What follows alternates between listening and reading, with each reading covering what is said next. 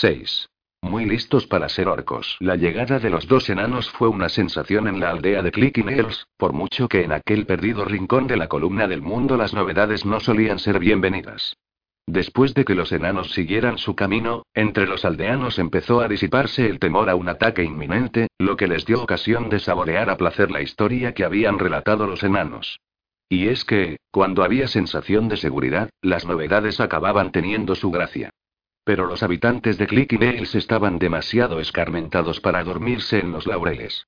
Durante las jornadas siguientes, limitaron al mínimo las salidas al exterior, duplicaron la vigilancia diurna y triplicaron las guardias nocturnas.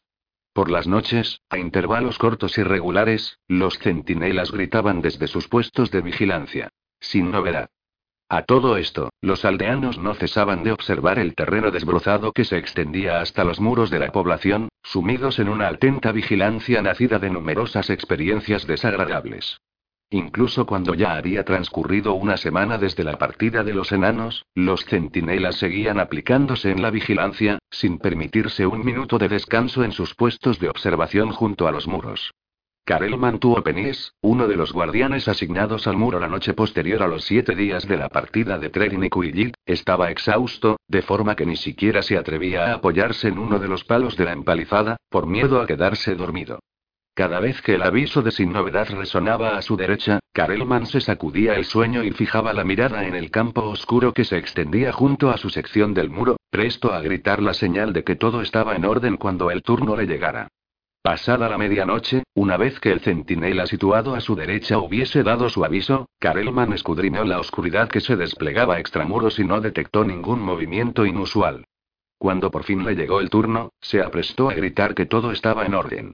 Sin embargo, en el mismo momento de pronunciar esas palabras resonó un silbido y un gran pedrusco arrojado por un gigante fue a estrellarse en su cabeza. Sin noviembre y ¡Aak! Fueron sus últimas palabras. Un instante después estaba muerto, tumbado entre la empalizada de madera y el grueso muro de piedra. Karel mantuvo penilles no llegó a oír el griterío que se alzó a su alrededor ni el estrépito producido por los siguientes pedruscos al aterrizar sobre los muros y los edificios, machacando las defensas de la aldea. Tampoco llegó a oír las voces de alarma que saludaron la irrupción de una horda de orcos, muchos de los cuales cabalgaban sobre fieros huorgos. Karel mantuvo penilles no llegó a enterarse de la muerte de su familia, de sus amigos, de la aldea entera. El marchión el astul se mesó las barbas, que eran de un rojo llameante. Era este un gesto que muchos enanos interpretaban como una muestra de orgullo por contar con semejantes barbas. No obstante, a Torgar no le impresionaban en demasía las rojas barbas del marchión, pues ningún hombre contaba con unas barbas comparables a la más misérrima de las barbas de los enanos. ¿Qué voy a hacer contigo, Torgar Amerstriker? inquirió el Astul. A espaldas de el Astul, los cuatro martillos asignados a su guardia personal se miraron nerviosamente y empezaron a cuchichear. No me parece que tengáis que hacer cosa alguna conmigo, Majestad contestó el enano. Llevo trabajando en defensa de Mirabar desde antes de que nacierais, desde antes de que naciera vuestro propio padre. Por eso no me parece que tengáis que hacer nada. La mirada destemplada que el marchión le dedicó dejó clara la poca gracia que le hacían las palabras de Torgar. En mi condición de soberano me encuentro ante una verdadera disyuntiva, explicó el marchión. ¿Disyuntiva? preguntó Torgar, rascándose las barbas. Pues no entiendo esa palabrilla y el Astul lo miró con la confusión pintada en el rostro. Un dilema aclaró. ¿El qué? preguntó el enano. Torgar tuvo que emplearse a fondo para reprimir una sonrisa maliciosa. El enano no ignoraba que los humanos eran presa de un complejo de superioridad y que, en muchas ocasiones, lo mejor era hacerse el tonto. ¿El qué? preguntó el marchión. ¿El qué de qué? Por favor. exclamó el marchión. El astul estaba temblando de modo visible, sin que Torgar diera muestra de darse por enterado. Por obra de tus actos me veo en un dilema. ¿Qué dilema es ese? Las gentes de Mirabar te tienen en gran estima. Todos te consideran uno de los principales oficiales de la Orden del Hacha, un enano honorable y de reputación ejemplar. Marchión el Astul. Oigo vuestras palabras y se me ruborizan estas barbadas mejillas. Hasta la retaguardia se me ruboriza, añadió Torgar, echando una mirada de soslayo. Una retaguardia para la que no parecen pasar los años, pues sigue siendo tan peluda como siempre. El Astul lo miró como si tentado estuviera de abofetearlo. Torgar se lo estaba pasando en grande. El Marchión suspiró profundamente y se dispuso a responder, pero la puerta de la sala se abrió de golpe antes de que pudiera pronunciar palabra. La esceptrana Shoudra Starlean hizo irrupción en la estancia. Marchioni saludó, haciendo una reverencia. Justo estamos debatiendo si no será conveniente fundir el emblema de la Orden del Hacha que ona la coraza de Torgar, indicó el Astul, desentendiéndose del enano. ¿En serio? preguntó Torgar, fingiendo aire inocente. Ya está bien. Cortó el Astul. Pues claro que sí. Y sabes muy bien por qué te he hecho venir. Tenías que ser tú, entre todos los enanos, quien se atreviera a confraternizar con nuestros enemigos y Torgar alzó su mano callosa. Su expresión se había tornado repentinamente seria. Yo diría que os excedéis al tratar a ciertas personas como enemigos, indicó. ¿Es que te has olvidado ya de las riquezas que Bruenor Batleamer y los suyos nos han arrebatado? De arrebatar, nada. Se limitaron a comerciar. Lo sé bien, porque yo mismo cerré un par de tratos que al final me resultaron ventajosos. No estoy hablando de su maldita caravana. Me refiero a las minas que poseen al este del territorio. Tengo que recordarte que nuestro comercio no ha hecho sino descender desde que las fraguas de Mitril Hall volvieron a entrar en funcionamiento. Pregúntaselo a Shoudra. Ella sabe bien lo difícil que nos está resultando renovar nuestros viejos pactos comerciales y atraer a nuevos compradores. Muy cierto, convino ella. Desde que Mitril Hall ha vuelto por sus fueros, mi labor es cada vez más difícil. La labor de todos, corrigió Torgar. No solo la tuya. Cosa que a mí no me parece mal, por otra parte. Ello nos obligará a arrimar el hombro y tratar de superarnos. El clan Batleamer no es amigo de Mirabar. Insistió el Astul. Ni tampoco es nuestro enemigo, mantuvo Torgar. Razón por la que os pido que seáis más cuidadosos con vuestras palabras.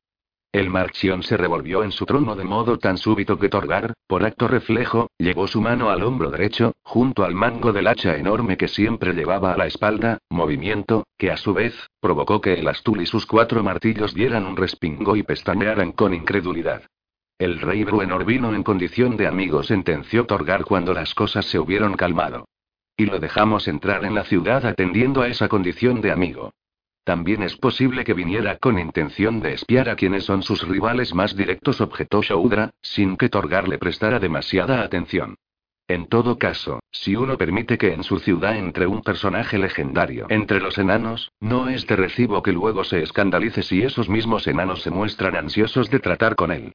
Te recuerdo que muchos de los enanos de mi ciudad son fervientes partidarios de que emprendamos acciones encubiertas contra el rey Bruenor, dijo el Astul. Tú mismo los has oído defender la conveniencia de enviar espías a Mitril Hall, ¿acaso para sabotear el funcionamiento de las fraguas, inundar algunas de las excavaciones más prometedoras o insertar piezas de mala calidad entre los lotes de armas y corazas que el clan Batleamer pretende comercializar? Torgar no podía negar la verdad que encerraban las palabras del Marchión, como no podía negar que, en el pasado, él mismo había proferido invectivas semejantes contra Mitril Hall. En todo caso, las cosas habían cambiado desde la visita de Bruenor y los suyos.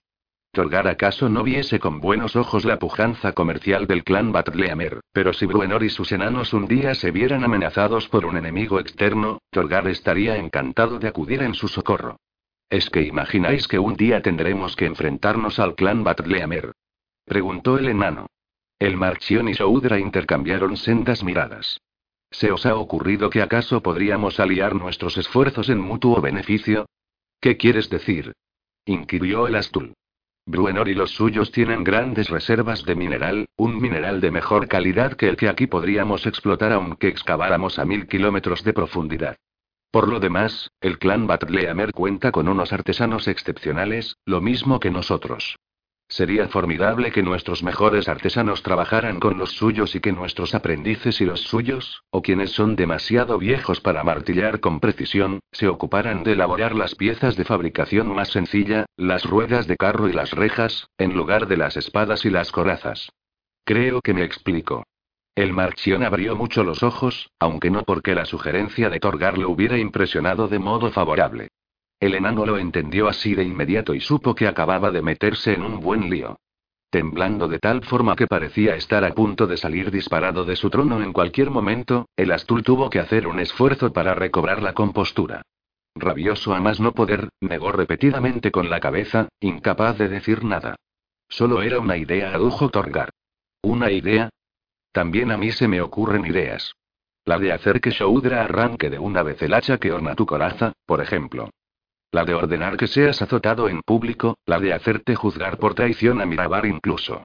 ¿Cómo te atreves a instar a mis súbditos a confraternizar con el clan Batleamer? ¿Cómo osas defender a quien es nuestro principal rival, el enano soberano de un clan cuyos manejos nos están costando sacos y sacos de oro? ¿Cómo te atreves a abogar por una alianza con Mitril Hall? Y en mis propias narices, nada menos. Shoudra Starlean se acercó al trono del Marchion y puso su mano sobre el brazo de Elastul, con intención de que éste se calmara un poco. Al mismo tiempo, Shoudra fijó su mirada en Torgar, a quien indicó con un gesto de la cabeza que aprovechase para salir de allí cuanto antes. Mas Torgar no estaba dispuesto a marcharse sin decir la última palabra. Es posible que odiéis a Bruenor y sus muchachos, y hasta es posible que tengáis buenas razones para ello, declaró, pero, a mi entender, ese odio es nuestra principal debilidad.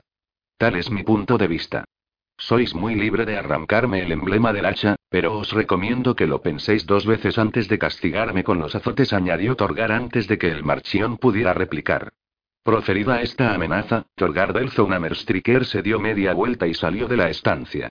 Juro que su cabeza muy pronto adornará la punta de una lanza. En tal caso tendréis que enfrentaros a la insurrección de los dos mil enanos del escudo que residen en Mirabar, advirtió Shoudra, con su mano todavía posada en el brazo del marchión. No es que esté en completo desacuerdo con cuanto acabáis de exponer sobre mi Hall, mi buen Elastul, pero en vista de la respuesta de Torgar y tantos otros, no me parece aconsejable que nos empeñemos en seguir por esta línea de abierta animosidad. El Astul la miró furibundo, llevándola a entender que muy pocos integrantes del Consejo de las Piedras Brillantes estarían de acuerdo con una afirmación así. Shoudra se apartó de su lado, dio un paso atrás e hizo una deferente reverencia, al tiempo que meditaba sobre la naturaleza desestabilizadora de la visita del rey Bruenor a Mirabar. Si el Marchion insistía en empecinarse de aquel modo, las consecuencias podían ser desastrosas para la vieja ciudad minera.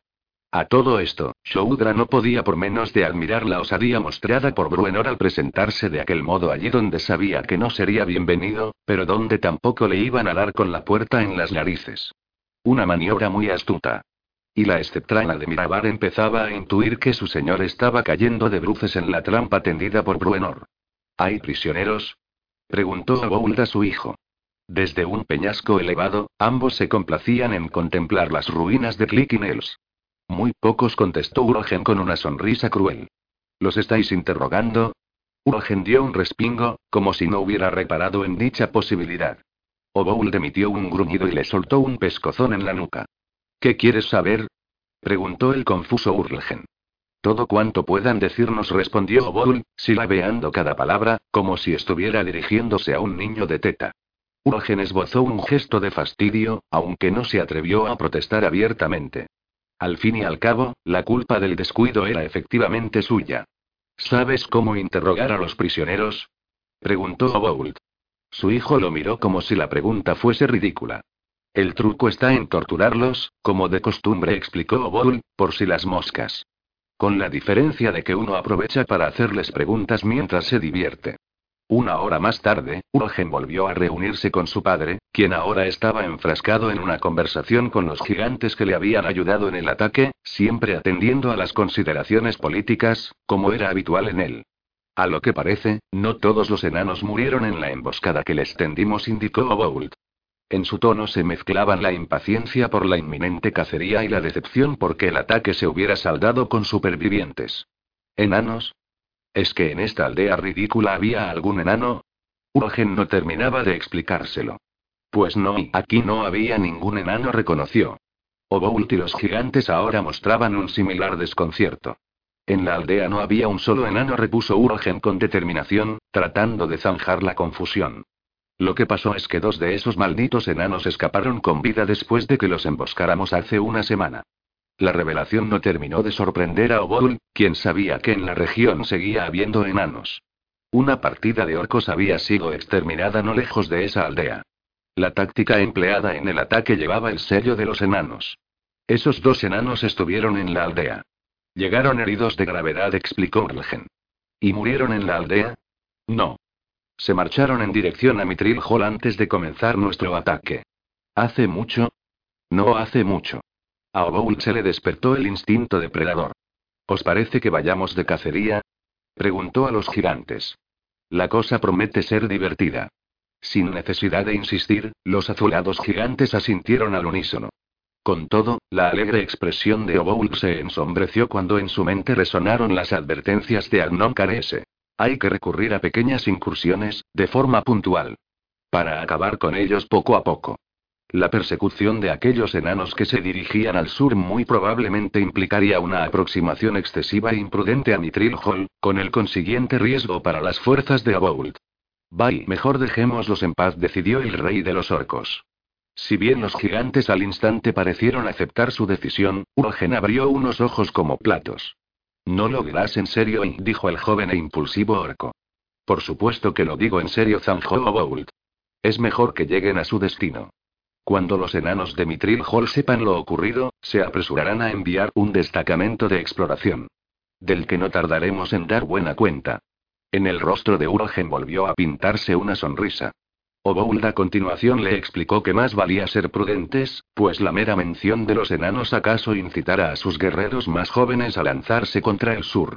Y si esos enanos asquerosos se encuentran en las proximidades de Mitril Hall, igual nos las tenemos que ver con un ejército superior en número. No nos conviene plantarles cara. A pesar del asentimiento de sus interlocutores, del mismo Urogen incluso, Oboul se creyó obligado a puntualizar. Por el momento, claro está. 7. Las servidumbres de la realeza. A propósito, Bruenor excluyó a Tibledorf de su encuentro con los dos enanos de la ciudadela Felbar, cuya historia acababa de conocer a grandes trazos por Regis. Bruenor sabía que el curtido guerrero insistiría en dirigirse de inmediato a las montañas para vengar a unos muertos, los de Felbar, que pertenecían a su misma raza. En consecuencia, Niku y Trek relataron sus aventuras a un corrillo donde predominaban quienes no eran enanos. Trich, Catibrie, Wulfgar y Regis. Una fuga muy valerosa elogió Bruenor después de que los dos terminaran de referir sus andanzas. Emerus Warcrown estará orgulloso de vosotros. Tred y se sintieron henchidos de orgullo ante aquellas palabras. ¿Cuál es tu consejo? preguntó Bruenor a Danavit. Este consideró la pregunta un momento antes de responder. Propongo ponerme al frente de una expedición de castigo que incluya a los revientabuches y volver sobre nuestros pasos hacia el norte, en dirección al Surbrin. Si conseguimos encontrar a esos bandidos, daremos buena cuenta de ellos. Y si no, seguiremos el curso del río en dirección al sur y nos reuniremos con vosotros en Mitril Hall. Bruenor asintió. Era lo que esperaba oír de labios de Lagnavit, un guerrero tan bravo como predecible en sus impulsos. Lo que soy yo, me muero de ganas por volver a verme las caras con esos asesinos, intervino Tred. A todas luces menos entusiasta que su compañero, Nikuiji dio un súbito respingo. ¿Es que ya te has curado de tu herida? Recordó Nikuiji. Bye. Los sacerdotes de Bruenor hacen maravillas con sus manos. Zanjó Tred, quien, a fin de subrayar sus palabras, al momento se levantó y empezó a dar saltos. A pesar de que una o dos veces estuvo a punto de trastabillar, parecía claro que estaba bastante recuperado. Bruenor miró fijamente a ambos. Lo cierto es que no podemos permitirnos el lujo de que acaben con vosotros, pues corremos el riesgo de que Emerus Warcrown se quede sin oír vuestro relato de viva voz. En consecuencia, propongo que tú, Tred, te sumes a la expedición y que tú, Nikuijit, te dirijas a Mitril Hall con los demás. Rey Bruenor, de vuestras palabras se deduce que pensáis sumaros personalmente a esa expedición de castigo, intervino Dagnavit. Bruenor le dirigió una mirada poco amistosa. Bruenor no ignoraba que quienes lo rodeaban en ese instante, y Dagnavit el primero, se habían comprometido a salvaguardar la integridad de su soberano. Como señor de Mitril Hall, lo que se esperaba de él era que siguiera en dirección al sur al frente de la caravana, hasta contar con la seguridad de su reino, desde el que, más adelante, ya tendría ocasión de organizar nuevas expediciones de castigo contra aquella partida de gigantes y orcos. Tal era lo que se esperaba de él, pero a Bruenor Batleamer se le revolvían las tripas solo de pensarlo. Bruenor fijó una mirada implorante en Dritz. El elfo oscuro asintió levemente, dándole a entender que se hacía cargo de sus pensamientos. ¿En qué estás pensando, elfo? preguntó Bruenor. ¿En qué acaso a mí me resulte más fácil dar caza a esos monstruos que a Puent y sus muchachos? respondió Drift. Más fácil incluso que a nuestro buen Danavit, cuya capacidad para cazar orcos no pongo en duda. En tal caso, únete a mí, ofreció Dagnavik, cuya voz daba a entender que adivinaba a dónde quería ir a parar Drips, cuyos propósitos últimos distaban de complacerlo. Acepto tu invitación, repuso el elfo oscuro. Pero con una condición. Que me acompañen mis amigos, aquellos en quienes más confío y quienes mejor conocen mi forma de operar. Trips volvió su rostro hacia Catibrie, Wulfgar y Regis antes de hacer una pausa, fijar su mirada en Bruenor y asentir. Una ancha sonrisa apareció en el rostro del rey de los enanos. No, no, no, y saltó Dagnavit al instante. No puedes llevarte a mi señor en esta aventura. Amigo mío, yo diría que es el propio Bruenor quien debe decidir esta cuestión, replicó Dritz. Encarándose con Bruenor, Dritz correspondió a la ancha sonrisa del monarca y dijo: ¿Una última cacería? ¿Y quién dice que es la última? contestó Bruenor con retranca. Una carcajada saludó su respuesta, carcajada que se vio amplificada cuando Dagnavid pateó el suelo con rabia y exclamó: Es Dagnavid quien lo dice. Vaya, enano estúpido. Si tanto te preocupa eso, no tienes más que venirte con nosotros, indicó Bruenor a su joven oficial. Lo mismo que tú. Añadió, señalando a Tred, quien se contentó con asentir con el gesto sombrío. Mejor será que os acompañen varios de vuestros mejores guerreros. Insistió Dagnavit. Puente y sus muchachos respondió Bruenor. No. exclamó Dagnavit categóricamente. Pero si me acababas de decir que os lo he dicho porque no sabía que ibais a venir. Bruenor alzó las manos a fin de tranquilizar al inquieto enano. Muy bien, pues que no venga, Puente accedió, haciéndose cargo de los temores de su joven oficial. Como se solía decir en Mitril Hall, Puente no se arreglaba ante nada ni nadie, lo que en ocasiones podía generar más perjuicios que beneficios. Tú mismo te encargarás de seleccionar a los integrantes de la partida. Escoge a 20 de tus mejores y que sean 25, propuso Dagnavit. Que sean los que sean, pero escógelos cuanto antes, zanjó Bruenor. Quiero que hoy mismo nos pongamos en camino. Tenemos que acabar con esos orcos y gigantes. Al mirar a su alrededor, el enano advirtió que la sonrisa de Wulfgar no era tan animosa como la de Dritz, Catibri y hasta el mismo Regis. Bruenor hizo una seña con la cabeza a su hijo adoptivo, ahora marido y padre, otorgándole su permiso implícito para sumarse a la partida, si lo creía conveniente. Wulfgar apretó los dientes y a su vez asintió antes de alejarse del grupo. No puedes estar pensando lo que pienso que estás pensando. exclamó Shingles. Shingles era uno de los enanos más encallecidos de Mirabar, un individuo tan corto de talla como robusto de complexión cuyo rostro curtido por los elementos siempre exhibía una perpetua expresión de disgusto. Shingles Mkruf era tuerto y nunca se había preocupado de rellenar la vacía cuenca de su ojo, contentándose con cubrirla con un parche. La mitad de sus negras barbas se torcían hacia un lado allí donde se extendía la gran cicatriz que surcaba el lado derecho de su cara. Pues me temo que estoy pensando lo que estoy pensando, replicó Torgar a Merstriker. Y no sé qué piensas que estoy pensando. Pues bien, pienso que estás pensando en marcharte, contestó Shingles. Su respuesta llamó la atención de buena parte de los enanos que se encontraban en aquella taberna atestada y emplazada en el nivel inferior de la ciudad subterránea. No sé qué te habrá dicho el marchión, pero me huelo que no habrá sido mucho peor de lo que tu abuelo te diría si estuviera aquí para contarlo. Torgar alzó las manos en gesto de impotencia, como si quisiera apartar aquellas palabras y las miradas curiosas de quienes lo rodeaban. Su gesto no sirvió de mucho, pues varios de los enanos se le acercaron y, ocupando las sillas vacías, insistieron en saber qué ocurría. ¿Piensas marcharte de Mirabar, Torgar? Por supuesto que no, atajo de estúpidos contestó Torgar, tras mesarse sus espesos cabellos. Con todo, su tono distaba de ser convincente. Para que lo sepáis, el padre del padre del padre del padre del padre de mi padre ya vivía en Mirabar. A pesar de lo dicho, el mismo Torgar no dejó de advertir el tono vacilante con que había pronunciado esas palabras, cosa que lo llevó a preguntarse si efectivamente estaba considerando la posibilidad de abandonar Mirabar. Aunque se sabía furioso con el Astul, lo inquietaba la posibilidad de que, en lo más hondo de su ser, hubiese decidido que era hora de marcharse de Mirabar para siempre. Torgar se mesó los cabellos una y otra vez. Ya. Soltó de pronto al rostro de todos los presentes. Torgar se levantó con tanta brusquedad que tiró la silla. Mientras se alejaba de allí, agarró una jarra de cerveza del mostrador y arrojó una moneda al tabernero, quien se lo quedó mirando con aire zumbón. Una vez fuera, en la caverna donde se encontraban los edificios pertenecientes al primer subsuelo, la planta superior de la infraciudad de Mirabar, Torgar echó una mirada a su alrededor y clavó sus ojos en las formas y las texturas de la piedra de aquellas edificaciones, una piedra que parecía formar parte de su propio ser, de su propio legado. Estúpido el Astuli musitó. Qué estúpidos sois al no reconocer a Bruenor y los suyos como los amigos que son y Torgarre emprendió su camino sin apercibirse que algunos enanos situados junto a la abierta ventana de la taberna, shingles entre ellos, habían oído ese comentario. Lo dice en serio, comentó uno de los enanos. Yo diría que es cierto que piensa marcharse, apuntó otro. Vaya, ¿qué sabréis vosotros? repuso Shingles, despectivo. Por no saber, no sabéis ni qué estáis bebiendo. Para que lo sepas, yo sí que lo sé. exclamó un enano. Y me temo que no estoy bebiendo lo suficiente de lo que estoy bebiendo.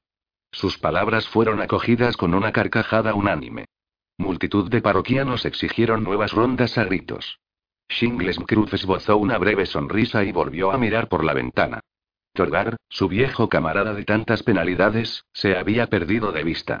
A pesar de sus propias palabras, a pesar de lo expresado por el mismo Torgar, Shingles tendía a estar de acuerdo con el sentir general. Torgar estaba considerando muy seriamente la posibilidad de marcharse de Mirabar.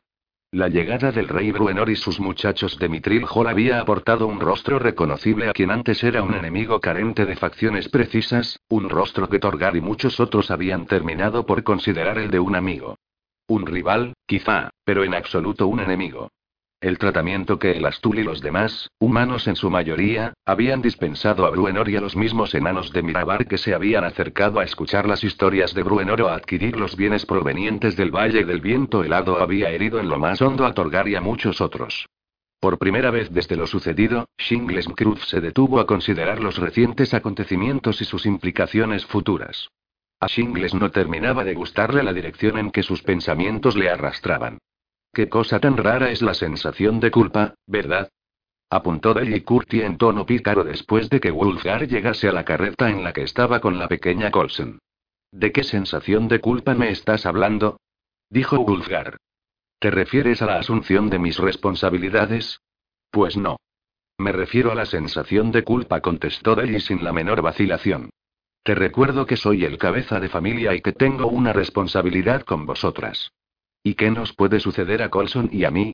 Te recuerdo que estamos bajo la protección de dos centenares de enanos. Estamos perfectamente protegidas, Wolfgar. Más bien eres tú quien muy pronto se va a ver en peligro. Lo que está claro es que mi responsabilidad y no me vengas otra vez con esas. Cortó Delly. A voz en grito, con intención de atraer la atención de los enanos que pasaban junto al carromato, agregó. Tienes que hacer lo que manda tu naturaleza, vivir la vida para la que has nacido. Pero tú me has estado acompañando en todo momento y es la vida que he escogido, expuso Lady. No quiero perderte, eso jamás, pero sé que si traicionas tu naturaleza para quedarte con Colson y conmigo, en cierto modo te habré perdido para siempre. Ven con nosotras a mi Hall, si eso es lo que tu corazón demanda, mi amor, pero si no es así, lo mejor es que te marches a la aventura con Bruenor y los demás. ¿Y si en esta aventura muero, lejos de ti? Su pregunta no nacía del miedo, pues Wolfgar no tenía miedo a la muerte en el campo de batalla.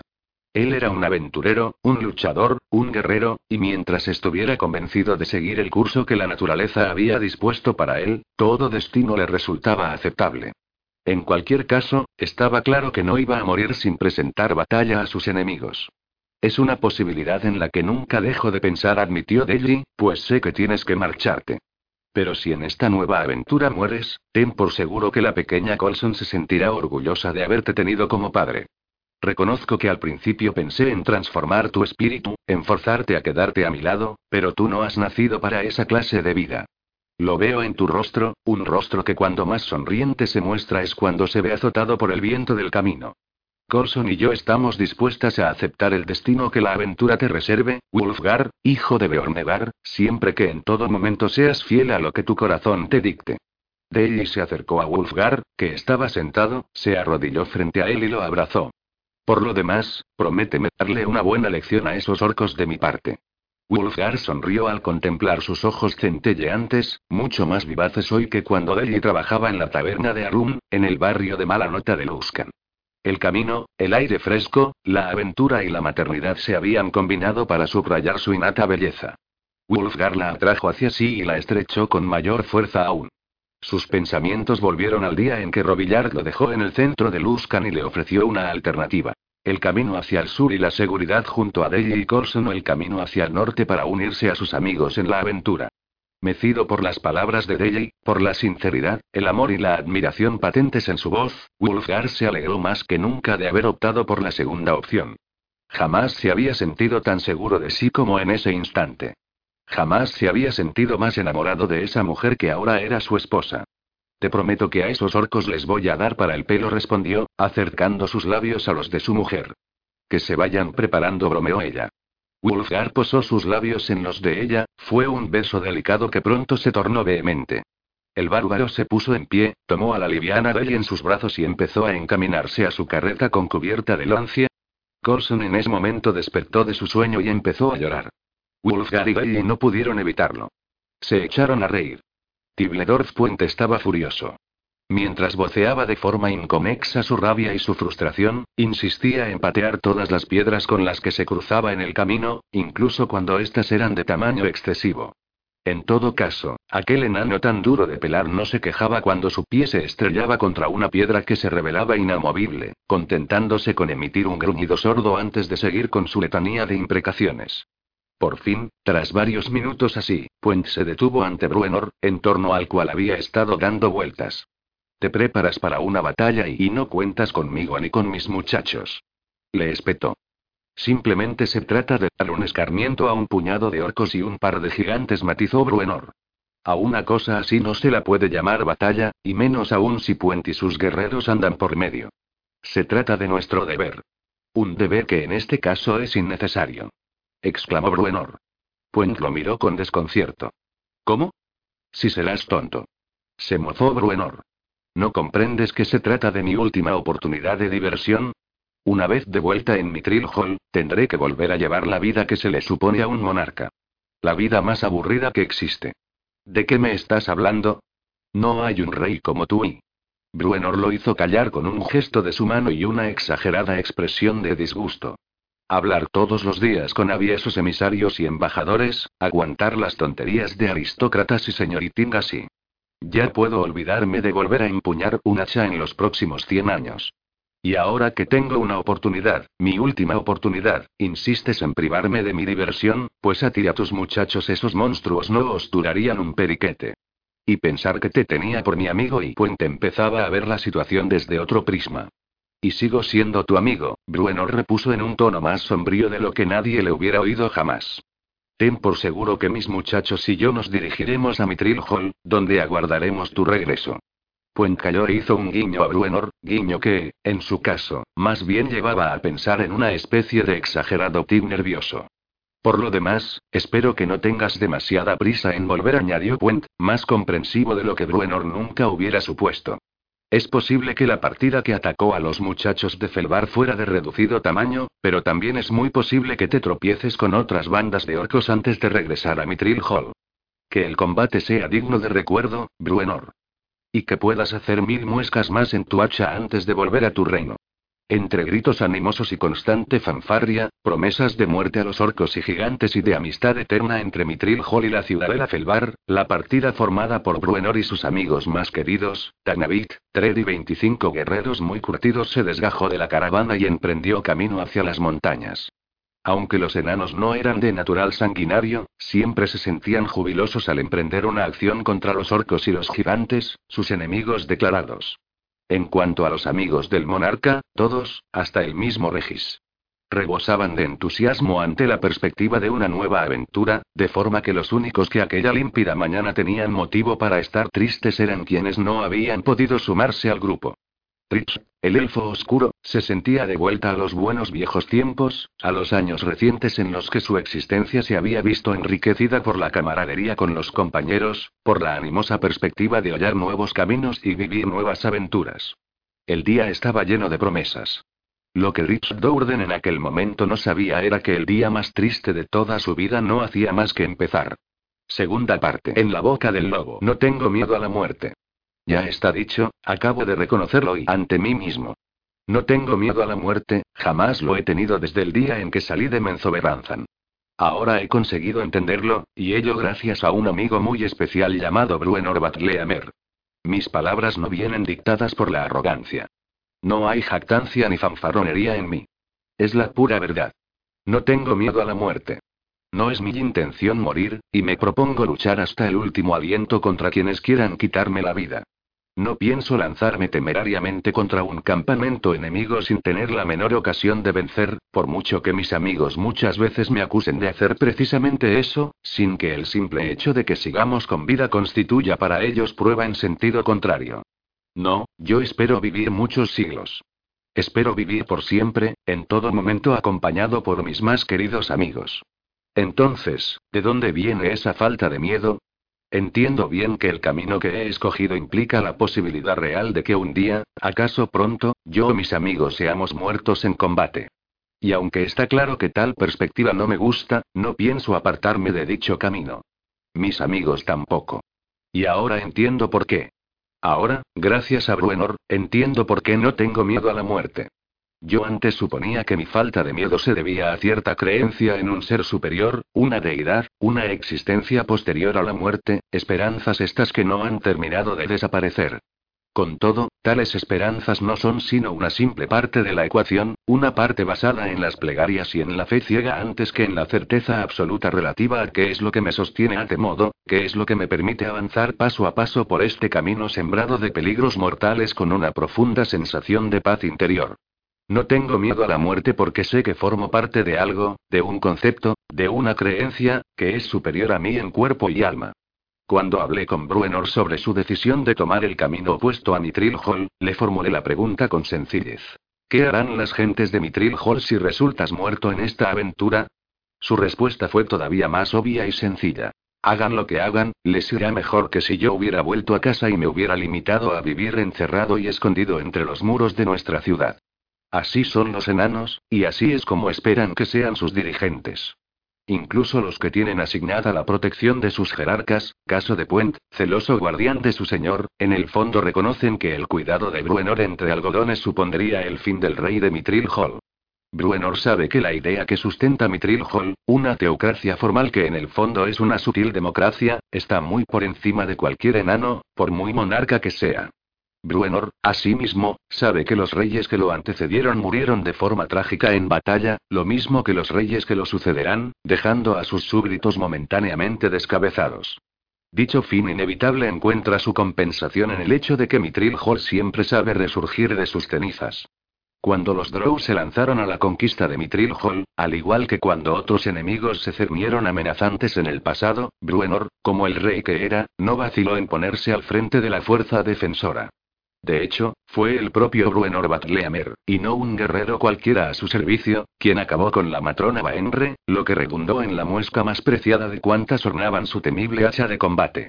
Así tiene que ser el rey de los enanos, pues el rey de los enanos sabe que el reino está antes que el rey, que el clan supera en importancia al rey, que los principios que rigen la existencia del clan están por encima de las mortales vicisitudes del rey y sus súbditos. Si Bruenor no creyera en todas estas cosas, si no fuera capaz de enfrentarse a sus enemigos sin temer a lo que le pudiese suceder, Bruenor no merecería ser el señor de Mitril Hall. El caudillo que se esconde ante el peligro no merece ser caudillo. El caudillo que se cree único e irreemplazable no es sino un estúpido. En todo caso, yo no tengo nada de caudillo, así que ¿qué relación tiene todo esto conmigo y con el camino que he escogido? Dicho nexo deriva de que en lo más profundo de mi alma soy consciente de que he escogido un camino marcado por la verdad y las mejores intenciones, por mucho que a veces sean erróneas, un camino que para mí es pura honestidad. Estoy convencido de seguir el camino correcto, yo lo tengo por tal, cuando menos, y sé que si un día ya no estoy convencido de ello, habrá llegado el momento de alterar el curso. El camino se presenta plagado de dificultades. Como es natural, hay enemigos y obstáculos naturales por todas partes, aunque no menos problemáticos resultan los sinsabores del corazón. Desesperado, una vez viajé a Menzoberranzan para rendirme a los Drows, para que dejaran a mis amigos en paz. Tan flagrante error estuvo a punto de costarle la vida a la mujer a quien más quiero. Al contemplar cómo Wolfgar, cansado y desmoralizado, se marchaba de nuestro grupo para afrontar el peligro, pensé que nunca más volvería a verlo. Con todo, a pesar de lo doloroso del momento, yo sabía que tenía que dejarlo marchar. A veces no resulta fácil convencerse de que el desvío del camino que uno ha escogido efectivamente es el correcto desvío. En este sentido, el recuerdo de la muerte de Elifaim nunca dejará de atormentarme. Y sin embargo, sigo estando convencido de que en su momento obré del modo adecuado. Todavía hoy, medio siglo más tarde, haría lo mismo, lo que mi corazón y mi conciencia me indicaban. Y es que la conciencia sigue siendo quien mejor orienta nuestros pasos, por mucho que diste de ser infalible. Pienso seguir mi camino, por muy arduo que éste me resulte en ocasiones. Pues mientras siga estando convencido de que avanzo por el camino correcto, el fantasma de la muerte jamás conseguirá arrebatarme la convicción de que, durante un tiempo, por efímero que fuera, fui parte de algo mucho mayor que lo explicitado por las palabras de Rich Dowden. Fui parte de un todo armonioso. Ningún drow, ningún hombre, ningún enano pueden aspirar a más.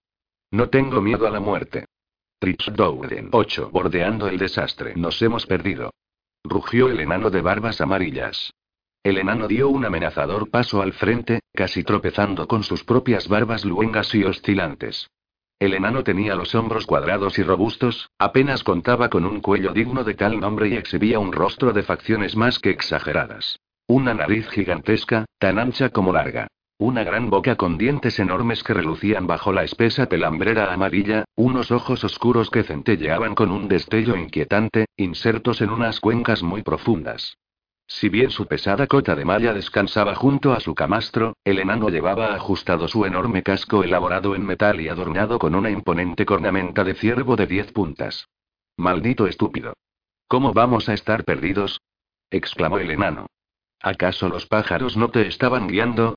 El otro enano, su hermano mayor, se encogió de hombros y emitió una especie de gruñido, fijó la mirada en sus pies calzados con sandalias y no con las botas acostumbradas y pateó una piedra del camino, que fue a parar a un zarzal.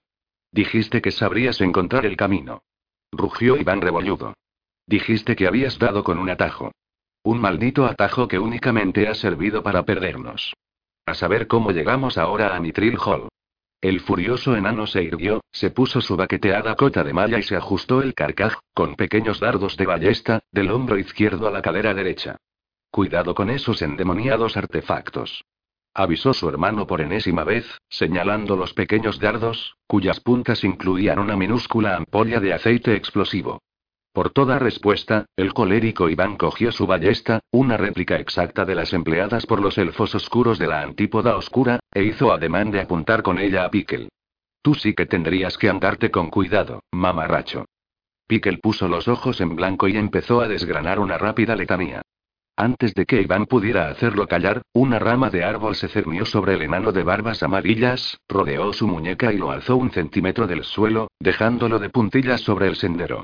No empieces con tus jueguecitos. Chilló Iván. Ahora no es el momento. Pues ya puedes ir olvidándote de echar mano a esa ballesta tuya del demonio. Replicó Pickle con firmeza. Pickle tenía un aspecto perfectamente ridículo debido a sus largas barbas teñidas de verde, divididas por una raya en el medio, dispuestas hacia atrás sobre sus orejas enormes y entretejidas en la nuca con el resto de su pelambrera en una trenza que le llegaba a media espalda. Para rematar esto, Pickle estaba vestido con varias túnicas de color verde claro, que llevaba sujetas con una cuerda a la cintura, y cuyas anchas mangas pendían por debajo de sus manos como si tuviera los brazos pegados a los costados. Iván soltó una amarga risita que venía a prometer a su hermano que muy pronto se iba a encontrar con un puñetazo en las narices. Pickle hizo caso omiso y se acercó a su pequeño campamento, en cuya hoguera hervía una olla con un potaje. Hacía más de una semana que los dos hermanos habían salido de la Catedral del Espíritu Elevado, situada en las montañas sobre la pequeña ciudad de Carradón, después de que Caderly los hubiera invitado a acudir en su representación y en la de su mujer Danica a la coronación de Bruenor Batleamer como monarca de Mitril Hall. Hacía años que Iván y Pickle ansiaban visitar Mitril Hall, desde que, mucho tiempo atrás, Strips Dourden y Catibrie pasarán por el espíritu elevado en busca de un amigo cuyo rastro habían perdido.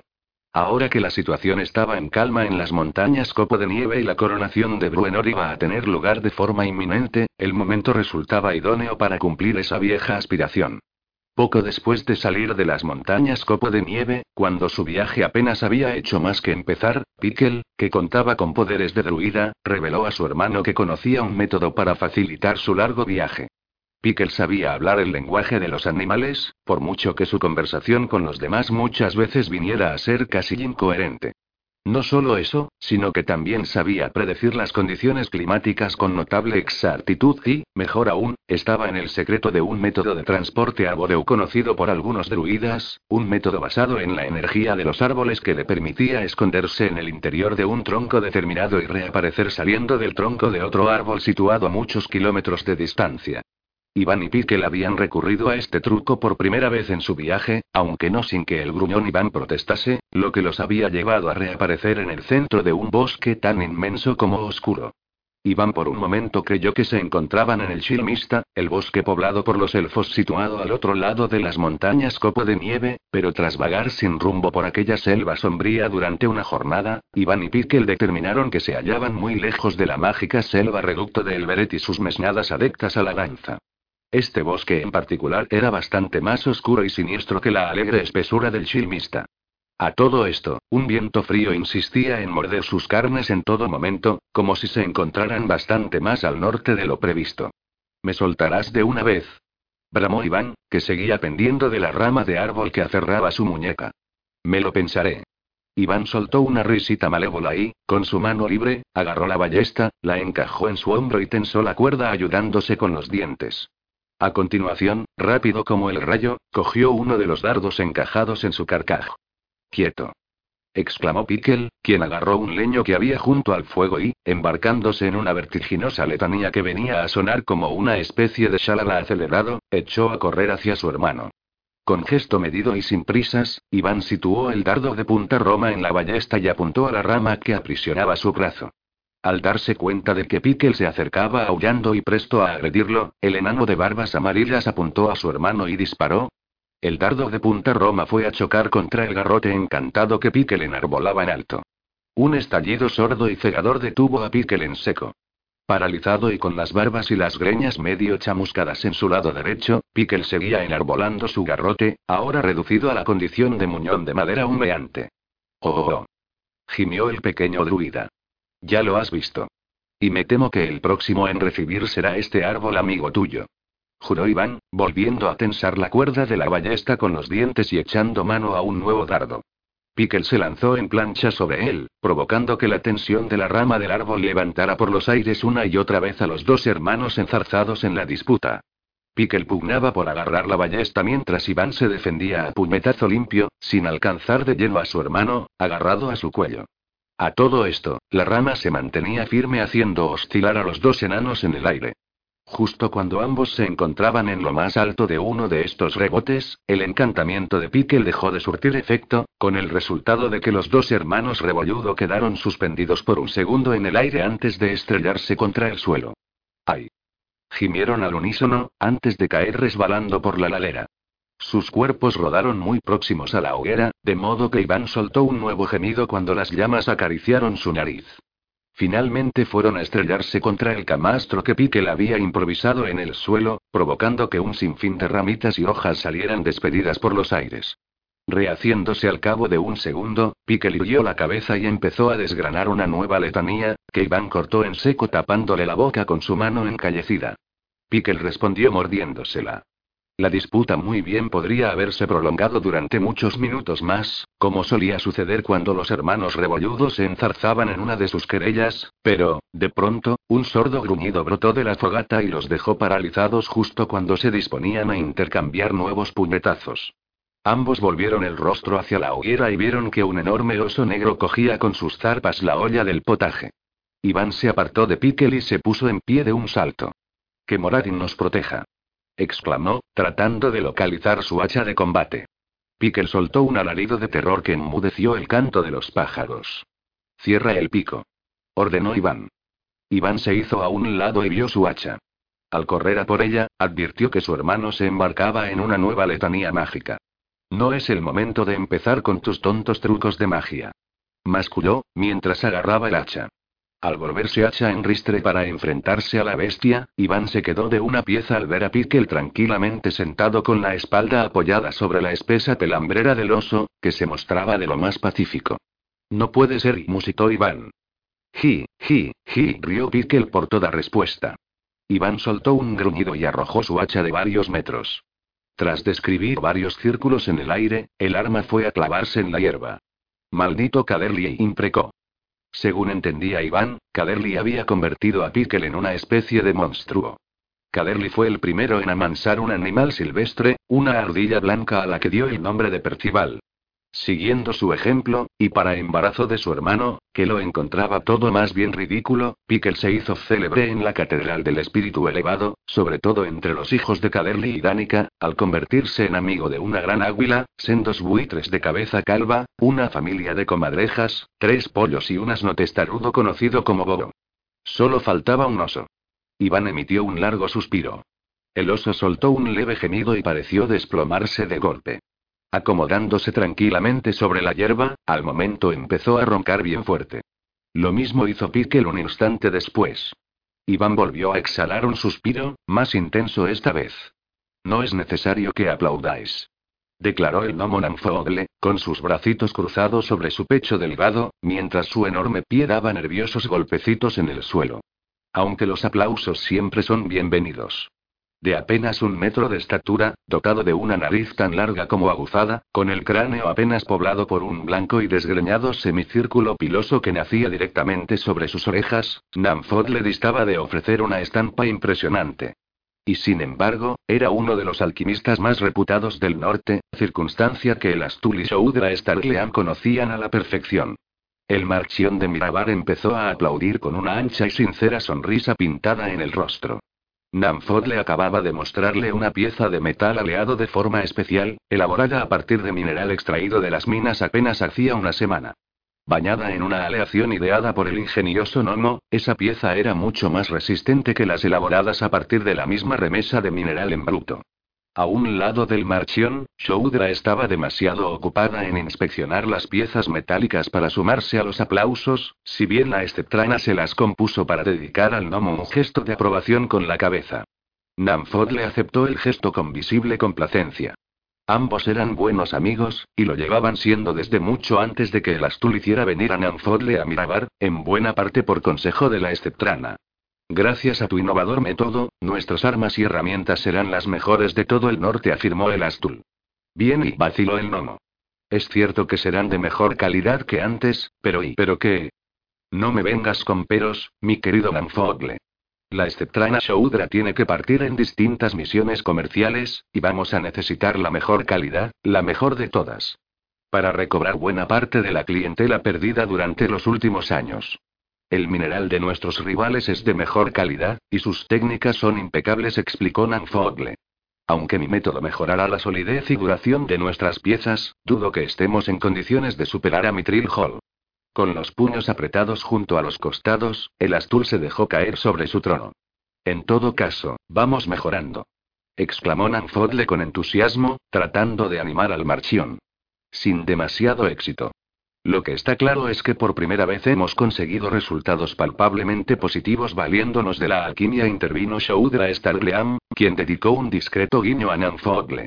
A pesar de las bravatas de tantos y tantos alquimistas, muy pocos, por no decir ninguno, han conseguido los pretendidos resultados mágicos y todo progreso es bienvenido, agregó. Varios de nuestros antiguos clientes no terminan de decidirse entre los productos de Mirabar y los de Mitril Hall, así que si conseguimos mejorar la calidad sin aumentar los precios, las perspectivas no son malas. Un destello de esperanza apareció en las facciones de El Astul. Sin embargo, y intervino el Nomo. Sin embargo, repuso el Marchión con aire de sospecha. Las láminas diamantinas necesarias para la solución resultan muy costosas, admitió Nanfogle. El Astul se cubrió el rostro con las manos. A sus espaldas, los cuatro martillos empezaron a mascullar distintas imprecaciones. ¿Estás usando láminas diamantinas? preguntó Shoudra. Yo creía que habías recurrido al plomo. Cierto, respondió el gnomo. Al principio lo intenté con plomo, y la fórmula parecía funcionar. No obstante, al final los resultados no fueron satisfactorios. Un momento repuso el Astul con un deje de sarcasmo en la voz, levantándose de su trono y acercándose al gnomo. A ver si lo entiendo. Me estás diciendo que has dado con un método para transformar los metales. Un método por el cual, al añadir un metal más sólido consigues un mejor producto final, mientras que si añades otro metal de inferior calidad, los resultados no son tan buenos. ¿Correcto? Sí, Marchión contestó el gnomo, con el rostro cabizbajo ante el perceptible sarcasmo de el Astul. ¿Es que nunca has oído hablar de las técnicas de aleación, mi querido Lanfogle? Sí, Marchión. Pues hablas como si acabarás de inventarlas por tu cuenta. Sí, Marchión. ¿Cuánto te estoy pagando? Lo suficiente intervino Shoudra Starleam. En todo caso, yo diría que estamos ante un primer paso que a la postre, puede rendirnos grandes beneficios. Lo principal es que Nanfodle aprenda a perfeccionar su técnica. No hay que perder la esperanza. Sus palabras sirvieron para que el gnomo se mostrase algo menos hundido, si bien el Marchión se limitó a esbozar una mueca de sarcasmo. Muy bien, mi querido Lanfod le apuntó. No perdamos más el tiempo con explicaciones, pues. Vuelve a poner manos a la obra y no vengas a importunarme hasta que contemos con resultados mucho mejores. El gnomo hizo una rápida reverencia y salió a toda prisa de la sala. Una vez que se hubo marchado, el Marchión soltó un ronco rugido de frustración. La alquimia es la ciencia de la jactancia, sentenció Shoudra. Era una frase que le había repetido en varias ocasiones. El Astul estaba gastando cantidades ingentes de dinero en alquimistas, sin que hasta la fecha hubiera obtenido mejores resultados que los expuestos por Nanfogle. Así no vamos a ninguna parte, declaró el Astul en tono sombrío. Desde que el rey Bruenor nos visitó, en mi ciudad reina la confusión. Mitril Hall nos está dejando atrás merced a sus argucias y su mineral de mejor calidad. Así no vamos a ninguna parte. Os recuerdo que seguimos contando con importantes mercados deseosos de adquirir aquellas piezas que no precisan ser elaboradas con el tan excelente como costoso mineral de Mitril Hall, recordó ella. Las palas y los arados, las bisagras y las llantas de rueda se siguen vendiendo muy bien. De hecho, los de Mitril Hall simplemente nos han arrebatado una pequeña porción de nuestro negocio. Es precisamente esa porción la que definía una ciudad minera, afirmó el Marchion. Cierto, dijo Shoudra, aunque se encogió de hombros. La Esceptrana nunca había sentido especial inquietud ante la reciente ascensión del vecino reino de los enanos, pues tenía a Bruenor y sus súbditos por vecinos muy preferibles a los perversos enanos grises, los antiguos habitantes del lugar. No hay quien los detenga, repuso el Astul, como hablando para sí. El legendario rey Bruenor vuelve para asumir el trono. Me permito recordaros que el rey Gandalf Batleamer asimismo dejó una impronta de empaque, observó ella con cierto sarcasmo. Y eso que su propio regreso no fue nada fácil. El Astul negó repetidamente con la cabeza. Con la diferencia de que Bruenor ha conseguido hacerse con el control del reino en nuestros días. Con sus extrañas amistades y su entusiasta clan de seguidores, ha conseguido domeñar los territorios del norte, de forma que su retorno puede plantearnos muchos problemas. Una vez que Bruenor por fin esté en su trono, tendrás dificultades todavía mayores para asegurar las transacciones comerciales que Mirabar precisa. Yo no lo veo así. Pero yo no estoy dispuesto a correr el menor riesgo, zanjó el Astul. Fíjate en el modo en que su mera presencia ha alborotado mi ciudad. La mitad de los enanos de Mirabar no hacen sino murmurar su admiración por Bruenor. Esto no puede ser. El Astul volvió a tomar asiento y se llevó un dedo a los labios fruncidos en expresión pensativa. Una sonrisa empezó a pintarse en sus facciones, como si acabara de encontrar una solución. Shoudra lo miró con inquietud. No estaréis pensando y hay un método para socavar la reputación de Mitril Hall. ¿Un método? preguntó ella con incredulidad. En Miraba hay muchos enanos que han trabado amistad con el rey Bruenor. Son incontables los enanos que lo tienen como amigo y Torgar no se prestará a ninguna acción de sabotaje, objetó Shoudra, que adivinaba a dónde quería parar el marchión. Lo hará, si no es consciente de ello, dijo el Astul con acento misterioso. Por primera vez desde la llegada de Nanfodle con unas buenas noticias que luego se habían revelado menos buenas, la sonrisa del Marchión era por completo sincera. Shoudra Starleam miró a el Astul con aprensión. No era la primera vez que lo veía proyectar manejos turbios, actividad a la que solía dedicar buena parte de su tiempo. Con todo, tales manejos raramente terminaban siendo puestos en práctica. A pesar de sus bravatas, y las de los cuatro martillos que siempre montaban guardia a sus espaldas, el Astul no era un hombre de acción. aunque el Marchión quería salvaguardar lo que ya tenía, o acaso mejorarlo apelando a recursos como la alquimia, en su forma de obrar no entraba un sabotaje contra Mitril Hall, sabotaje que podía dar lugar a una guerra declarada. No obstante, Shoudra encontraba que sus aires de misterio seguían teniendo cierta gracia. 9xxx. Tred Knuckles jamás se había tropezado con una imagen tan desoladora. Las gentes de Click y los habían tratado, a él y a Nikuyid, con generosidad y atención, hasta el punto de comprometer su propia seguridad metiéndose en un conflicto que no era el suyo. Cuando Nikuyid y él se presentaron en su aldea sin previo aviso, aquellas gentes los trataron con una amabilidad y un desprendimiento que los dos enanos perdidos de la distante ciudadela jamás hubieran podido imaginar. Y ahora aquellas gentes habían pagado el precio de su generosidad. Tred recorrió las ruinas de la población, las viviendas destrozadas y humeantes, los cuerpos desparramados. Después de espantar las aves carroñeras que se estaban alimentando de un cadáver, el dolor lo llevó a cerrar los ojos. El rostro del cadáver era el de una de las mujeres que lo habían atendido con mimo durante su convalecencia. Bruenor Batleamer observaba en silencio el sombrío deambular del enano, prestando especial atención al desolado rostro de Tred. Con anterioridad, este había sido presa del afán de venganza, pues Tred había perdido a su hermano y sus compañeros durante el asalto a la caravana. Los enanos estaban acostumbrados a aceptar esta clase de tragedias como un inevitable factor de su existencia. Lo habitual era que vivieran en territorios fronterizos, de forma que estaban acostumbrados a tratar con unos y otros peligros. No obstante, la expresión reflejada en el rostro de Tred hablaba de un dolor más sutil y, acaso, más profundo. Un dolor que nacía de la mala conciencia por lo sucedido. Tred y Nikuyid habían ido a dar a Click y durante su huida desesperada, y como resultado, la aldea había sido borrada de la faz de la tierra. Para siempre, de un modo brutal. La frustración y el remordimiento permeaban las facciones de Tred, quien no cesaba de recorrer aquellas ruinas humeantes. De vez en cuando, al tropezarse con uno de los numerosos cadáveres de orco, el enano descargaba su rabia soltándole una patada en el rostro. ¿Cuántos crees que fueron?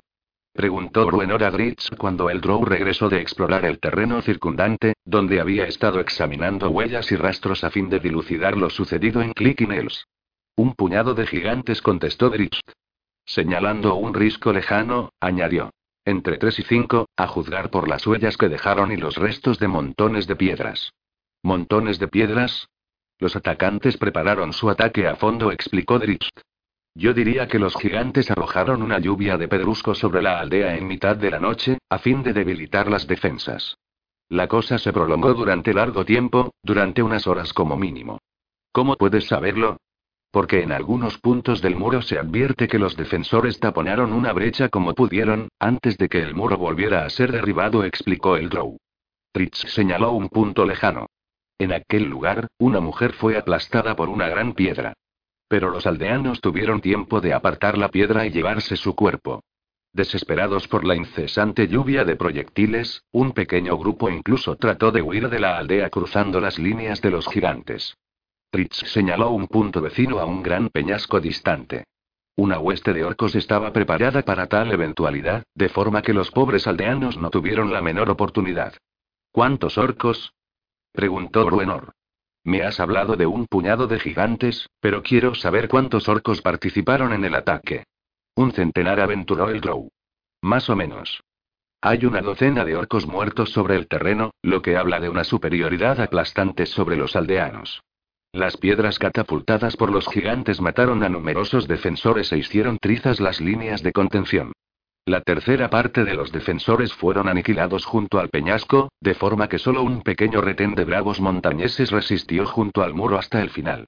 De hecho, no creo que los gigantes molestaran en participar en el asalto final. Un gesto sombrío mudó la faz de Dritz. A esas alturas ya no era necesario. Lo van a pagar muy caro. ¿Me explico? El Drow asintió. ¿Dices que eran un centenar? repuso Bruenor, echando una mirada a su alrededor. Pues me temo que nos superan en una proporción de 4 a 1. El Drow se contentó con mirarlo en silencio, con las manos en los mangos de las dos cimitarras que llevaba al cinto y la expresión adusta al tiempo que decidida, la misma expresión que nunca dejaba de levantar los ánimos y, a la vez, provocar un ligero temor entre quienes lo conocían. 4 a 1, dices. Apuntó Dritz. Quizás sería mejor que enviaras a la mitad de tus muchachos de regreso a Nitril Holly. Así por lo menos tendremos ocasión de divertirnos un poco. Una sonrisa maliciosa se pintó en el arrugado rostro de Bruenor. Justo lo que estaba pensando. Eres el rey, maldita sea. ¿Es que ya has olvidado lo que eso significa? La furibunda reacción de Dagnavi después de que Bruenor le anunciara que se proponía encontrar y castigar a los orcos y gigantes responsables de la destrucción de la aldea y del ataque a la caravana de Trek no sorprendió en lo más mínimo al rey de los enanos. Dagnavit estaba a cargo de la protección personal de Bruenor, y el mismo Bruenor admitía en su fuero interno que su naturaleza impulsiva requería de cierta vigilancia por parte de Dagnavit. Pero esta no era una de tales ocasiones, según entendía él. Su reino estaba a muy pocas jornadas de marcha de Clicking Hills, y tenía la responsabilidad, también el placer, de eliminar a los orcos y gigantes renegados que vagaban por la comarca. Lo que está claro es que no puedo tolerar que esos condenados orcos campen a sus anchas y aniquilen a quienes viven junto a mi propio reino. Los orcos no están solos. Recordó Dagnavit. Los acompañan varios gigantes. En total forman un pequeño ejército. Y no hemos venido aquí para y hemos venido aquí para acabar con quienes acabaron con los compañeros de Tred, interrumpió Bruenor. Y está claro que se trata de la misma partida de asesinos. A un lado, Tred asintió a sus palabras. Una partida de tamaño bastante mayor de lo que suponíamos, insistió el testarudo Dagnavit. Tred habló de una pequeña banda dirigida por un par de gigantes, pero quienes arrasaron esta aldea eran muchos más. Permitid que vuelva en busca de Puente y los suyos. Con cien de mis mejores elementos, seguro que exterminaremos a esos orcos y gigantes. Bruenor fijó su mirada en Dritz. Pero lo más probable es que para entonces les hayamos perdido la pista, ¿no te parece? Suplicó más que imploró. Tritzka sintió con la cabeza. Por lo demás, me parece imposible sorprenderlos si nos presentamos al frente de un ejército de cien enanos. Un ejército que exterminará hasta el último orco y hasta el último gigante se empecinó Dagnavit. Pero que se verá obligado a batallar en el terreno que escojan nuestros enemigos, arguyó Drist. El Drow volvió su mirada hacia Bruenor, que, estaba claro, no precisaba de demasiados argumentos. Si atacamos al frente de un verdadero ejército, nos verán venir, de forma que estaremos obligados a luchar contra una lluvia de piedras y unas defensas fortificadas, acaso en lo alto de los peñascos, que son prácticamente inaccesibles. Al final seguramente saldremos victoriosos, pero ¿a qué precio?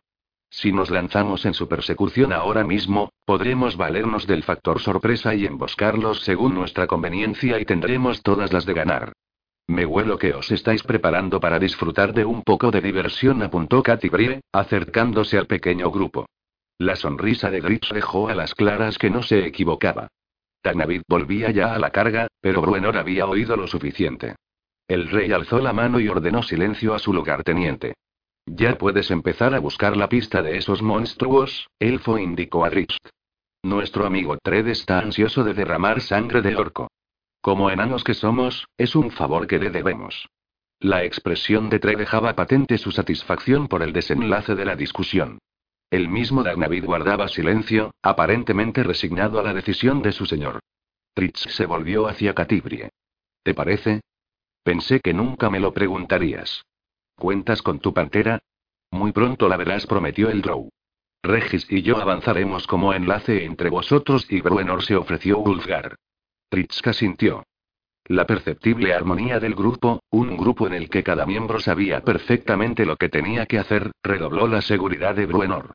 En realidad, Bruenor precisaba del aliento ajeno, pues su conciencia llevaba horas acusándolo de obrar de acuerdo con el capricho más egoísta, de estar conduciendo a sus amigos y seguidores a un brete, de vida o muerte, por pura aprensión a asumir el real cargo que lo aguardaba al final de esa aventura. No obstante, al observar cómo sus curtidos camaradas empezaban a aprestarse para el inminente combate, a Bruenor se le disiparon muchas de sus dudas. Una vez concluida esta campaña, una vez que los orcos y los gigantes hubiesen sido aniquilados o devueltos a sus oscuros agujeros, asumiría su lugar en Mitril Hall con la autoridad moral conferida por su reciente triunfo. Aunque no podría soslayar los tejemanejes burocráticos y diplomáticos inherentes al trono, la aventura no habría desaparecido de su existencia por entero. Bruenor así se lo prometió, cosa que lo llevó a pensar de nuevo en los secretos de Gauntlegrim. Volvería a aventurarse por los caminos, y el viento volvería a acariciar sus barbas rojas. Bruenor sonrió en silencio al hacerse esta promesa. El rey de los enanos no sabía que el cumplimiento de las propias aspiraciones a veces encierra una trampa fatídica. El terreno es pedregoso, por lo que será difícil seguirles el rastro, por muy numerosos que sean, observó Dritz cuando, en compañía de Katy Brie, empezó a adentrarse por el terreno rocoso que se extendía al norte de la aldea arrasada. ¿Acaso no sea tan difícil? y contestó ella, haciéndole una seña para que se acercara. Cuando Dritz llegó a su lado, Katibri señaló una gran roca plana de color gris cuya superficie exhibía una mancha rojiza.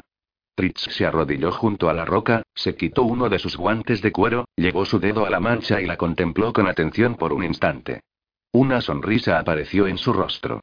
Cargan con heridos. Lo raro es que los mantengan con vida, comentó Katy Por lo que parece, se trata de unos orcos muy civilizados. Mejor para nosotros, afirmó Dritz, quien de pronto volvió el rostro y vio que una imponente silueta aparecía por una curva del sendero. Los enanos ya están preparados para avanzar, informó Wulfgar. Pues nosotros ya hemos dado con un camino, repuso Katy Brie, señalando la mancha de sangre en la roca. ¿Sangre de orco o de un prisionero? inquirió Wulfgar.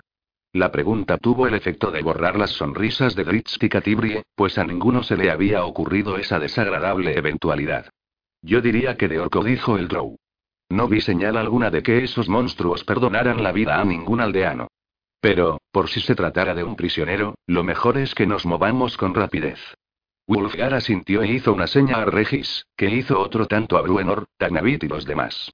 Wulfgar se muestra muy tranquilo, observó Katy Brie, una vez que el bárbaro hubo vuelto a situarse a la cabeza de los enanos. Wulfgar ha cambiado mucho desde que tiene familia, apuntó Dritz. Lo bastante para que se le pase la mala conciencia por los errores del pasado. Antes de que Ritz pudiera reemprender la marcha, Catibrie lo agarró por el brazo y lo miró fijamente a los ojos. Wulfgar ha cambiado mucho, cierto. Lo suficiente como para no sufrir más al vernos siempre juntos a los dos. ¿Qué puedo decir? Quizá que espero que algún día nos veamos en la misma situación en la que Wulfgar se encuentra ahora, dijo él, con una sonrisa maliciosa. Y espero que sea muy pronto. Dicho esto, el Drow echó a caminar por el escarpado terreno, con tal agilidad que Catibrie al punto renunció a seguirlo. Catibrie conocía a la perfección su manera de seguir un rastro. Tritz siempre avanzaba de un buen punto de observación a otro mientras ella le seguía los pasos a cierta distancia. Mientras que el Drow la mantenía al corriente de lo que se veía a cierta distancia, Catibrie a su vez estaba constantemente pendiente de la naturaleza del terreno que iba a pisar. No tardes demasiado en hacer venir tu pantera. Gritó ella. A cierta distancia ya, Trichilde respondió con un gesto de la mano. Siguieron avanzando con rapidez durante varias horas, pues el rastro de sangre era fácil de seguir, y cuando por fin encontraron la fuente de dicho rastro se trataba de un orco muerto a un lado del sendero, cuya inane estampa les aportó cierto alivio, el camino seguido por los monstruos a esas alturas resultaba evidente. En las montañas no abundaban los senderos, y el terreno que se extendía a ambos lados de la pista venía a ser impracticable, incluso para las largas piernas de los gigantes de la escarcha. Si siguen por esta senda, les daremos alcance en un par de días, prometió Dritz Tabruenor mientras cenaban esa noche. Ese orco llevaría unos tres días muertos, pero nuestros enemigos no avanzan con rapidez, pues no parecen contar con un propósito definido.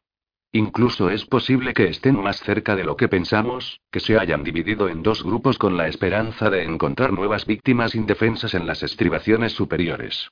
Por eso mismo he hecho redoblar la guardia, elfo dijo Bruenor con la boca llena. No tengo la menor intención de dejarme sorprender por una turba de orcos y gigantes. Tritz no podía estar más de acuerdo, pues era él quien quería atacar por sorpresa a aquellos orcos del demonio. Al día siguiente, Tritz y Catibri dieron con numerosos rastros de sus enemigos, entre ellos una multitud de pisadas impresas en una hondonada de piso fangoso. El número de huellas no hacía sino confirmar sus estimaciones sobre el tamaño de la fuerza enemiga. Tanto Dritz como Catibri eran conscientes de que estaban pisándoles los talones a los orcos y gigantes, quienes no hacían el menor esfuerzo por borrar las huellas de su paso. ¿Y por qué iban a hacerlo? Como todas las demás aldeas de la frontera salvaje, Clickydales era un enclave aislado. En circunstancias normales, la destrucción del poblado no sería conocida por las demás aldeas de la región hasta pasadas semanas o meses, quizá hasta que llegara el verano, momento en que el transporte era más fácil. El comercio era infrecuente en esa región, tan solo practicado en los mercados de plazas fuertes como Mitril Hall, y eran pocos los que se aventuraban por aquellas sendas pedregosas. Por si esto fuera poco, y como sucedía en el caso de una docena de aldeas de la comarca, Clicky no se encontraba junto a ninguna ruta comercial, pues estaba básicamente poblado por cazadores, de forma que su emplazamiento aparecía en muy escasos mapas de la zona. Era este un territorio salvaje, por domeñar, cosa que los orcos y los gigantes sabían a la perfección. Por consiguiente, era poco probable que la partida de asaltantes contara con un par de vigilantes en su retaguardia, pues en principio nada tenían que temer de una aldea arrasada a sangre y fuego en la que ni un alma había sobrevivido. Cuando Dritz y su compañera volvieron a cenar con los enanos aquella segunda noche, el Drow mostró seguro de las palabras que dedicó a Bruenor. Diles a tus muchachos que pueden dormir tranquilos, repuso. Antes de que el sol se ponga mañana daremos con nuestros enemigos. La mirada del Drow se posó en el enano a cuya vera estaba cenando. Tred hizo un firme gesto de asentimiento. A continuación hincó un tremendo bocado en la pata de cordero que tenía entre las manos. El terreno era rocoso y accidentado en extremo. Eran pocos los árboles, de hoja perenne en su mayoría, que crecían en las pequeñas hondonadas protegidas por las laderas de las montañas cada vez más escarpadas. El viento aullaba y se arremolinaba en torno a las empinadas paredes puntuadas por cascadas de un agua plateada que contrastaba con los grises y azules del entorno. El viajero poco experimentado podía perderse con facilidad en aquellos senderos laberínticos que en ocasiones no llevaban a ninguna parte o iban a morir a un precipicio tan abrupto como insondable. Incluso Dritz y sus compañeros, buenos conocedores de la naturaleza de la región, se encontraban con problemas en aquellos parajes escarpados. Aunque no tendrían dificultad en dar con los orcos, pues la senda seguida por estos era visible sin dificultad, en un terreno así no iba a ser fácil sorprenderlos. En una meseta emplazada sobre una montaña enorme a la que ascendían diversos senderos, Tritz dio con un rastro revelador al agacharse sobre el suelo embarrado y detectar la pisada reciente de una bota. Una huella muy fresca explicó a Katy Brie, Regis y Wulfgar. Poniéndose en pie, se frotó los dedos sucios de barro y dictaminó. Tiene menos de una hora. Sus compañeros miraron en torno y fijaron la vista en un promontorio elevado situado al norte. Katibri fue la primera en ver movimiento en lo alto de aquella cima. La gorrosa forma de un gigante que avanzaba por una ladera sembrada de grandes rocas desprendidas. Ha llegado la hora de que Genuibar entre en acción, indicó Ulfgar. Tritska sintió y sacó la estatuilla que llevaba en una bolsita amarrada al cinto. Tras poner la estatuilla en el suelo, llamó a la pantera a su lado. Haríamos bien en avisar a Bruenor, añadió el bárbaro. Avísalo tú mismo, sugirió Katy. Llegarás antes a su lado que tu pati cortó, compañero. Wolfgar hizo un gesto de asentimiento, pues la sugerencia tenía sentido. Intentaremos localizar y espiar al enemigo hasta que vuelvas con los refuerzos, le dijo Drift. Su mirada se posó en Regis, que acababa de echar a caminar, aunque hacia el oeste, y no hacia el norte. ¿Te propones espiarlos por el flanco? Mientras tú te diriges al norte y ella al este, yo exploraré en esta dirección, respondió Regis. Sus tres compañeros sonrieron, estaban frente al Regis de siempre. El gigante a quien habían divisado se dirigía al este desde el oeste, de forma que, al encaminarse hacia el oeste, Regis contaba con que sus dos camaradas se tropezarían con la partida de orcos y gigantes antes que él. Genuibar me acompañará en mi ruta hacia el norte, en línea recta hacia el enemigo, explicó Drift. La pantera puede moverse a solas sin despertar sospechas. Propongo que los cuatro nos reunamos en este mismo lugar después de la puesta de sol. Una vez que los compañeros se hubieron puesto de acuerdo, cada uno de ellos se desplegó en la dirección asignada. A Regis le resultaba extraño encontrarse a solas en aquel paraje desolado sin la protección de Ritz y los demás. En diez ciudades, el mediano más de una vez se había aventurado a solas por el solo bosque, aunque casi siempre por senderos con los que estaba familiarizado, como el que llevaba a las orillas del gran lago Maer Dualdón, donde podía pescar a sus anchas. En todo caso, a Regis le resultaba vivificador estar solo en aquella naturaleza agreste a sabiendas de que unos enemigos muy peligrosos rondaban por las cercanías. A pesar de sus muy reales temores, Regis era consciente de la extraña energía que en aquel momento recorría su cuerpo diminuto. Era la excitación de la aventura, la posibilidad de que un goblin lo estuviera espiando tras un peñasco o de que un gigante en aquel instante se aprestara a arrojarle un peñasco y, a decir verdad, Regis no tenía previsto que esta clase de aventuras se convirtieran en la norma de su vida, si bien comprendía que se trataba de un riesgo necesario que podría ser beneficioso para todos, un riesgo que valía la pena asumir. Pero Regis no se alegró de ser el primero en toparse con los orcos, con un grupo formado por una docena de rezagados. Absorto en sus propios pensamientos, el mediano prácticamente se metió en sus mismas filas antes de percibir su presencia. A Dritz no le gustaba lo que estaba viendo. En lo alto de un promontorio rocoso, el Drow estaba tumbado de bruces, ocupado en la contemplación de un gran campamento de orcos, justo lo que se había imaginado encontrar. No obstante, a un lado del campamento se erguían unos seres monstruosos. Cuatro enormes gigantes de la escarcha, por completo distintos a los sucios gigantes de baja estofa que solían aliarse con los orcos.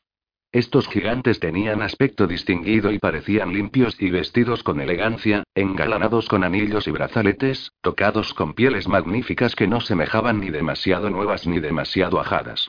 Los gigantes formaban parte de un clan de mayor tamaño y mejor organizado, un clan que sin duda pertenecía a la alianza que Harl, el Graian, un viejo conocido de Dritz y los enanos de Mitril Hall, había urdido en ese rincón de la columna del mundo.